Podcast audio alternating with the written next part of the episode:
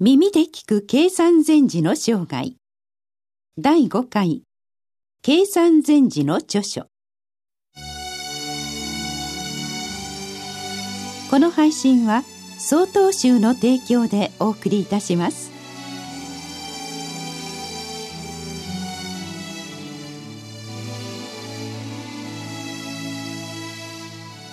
計算禅師の代表的な戦術として、まず連考録が挙げられます。昭和2年西暦1300年の正月から大乗寺において行われた修行僧への提唱を寺社が筆録したものと言われています。連考録は53章からなっており、お釈迦様から称号を受け継いだ歴代52祖の伝記や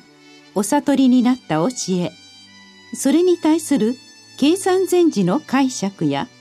茂が一つの章を形成しています。全体を通して読むと、仏教とは何か、どのようなものが禅なのかということを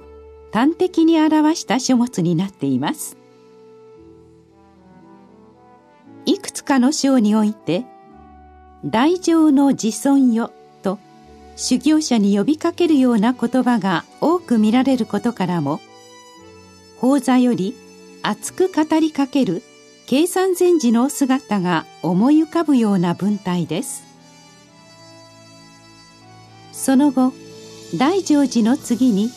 住職になられた東国山陽光寺にて宣述されたのが東国記です。これは伝考録とは異なり、陽光寺で日々起きた出来事や計算禅師が感じられたことについて日記形式で綴られているものです。陽光寺伽藍建立の次第も事細かに記されており、理想とする禅縁の確立のために計算禅師が並々ならぬ意欲を持たれていたことをうかがわせます。元弘4年1324年成立の正式名称を能州東国山陽光寺行事の次女という計算真偽は、道元禅師が編まれた永平真偽を中心に女性禅師、会乗禅師、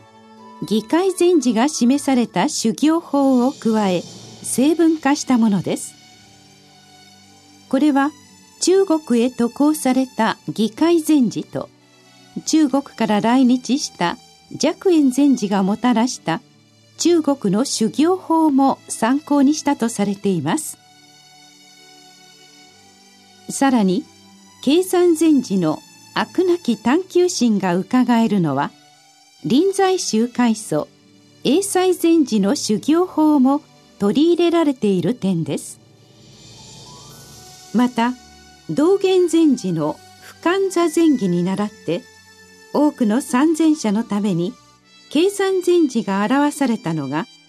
座禅要人記です。具体的にいつ頃筆を取られたのか定かではありませんが、東国社門とあることから、東国山陽光寺で書かれた可能性が高いと考えられます。本書は座禅についての具体的な作法、呼吸の整え方、衣服や食べ物など座禅に関して細かい部分まで懇切に言及されています。その他に新人名年定があります。これは中国禅宗第3祖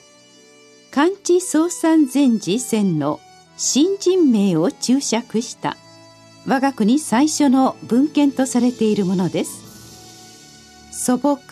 かつ明快な言葉で曹洞禅の本領を提唱されたことがうかがえます。このように計算禅師は分かりやすく教えを広め、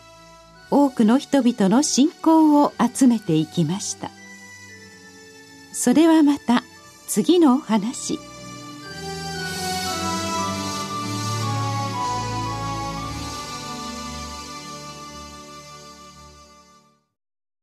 次回の配信は7月8日です。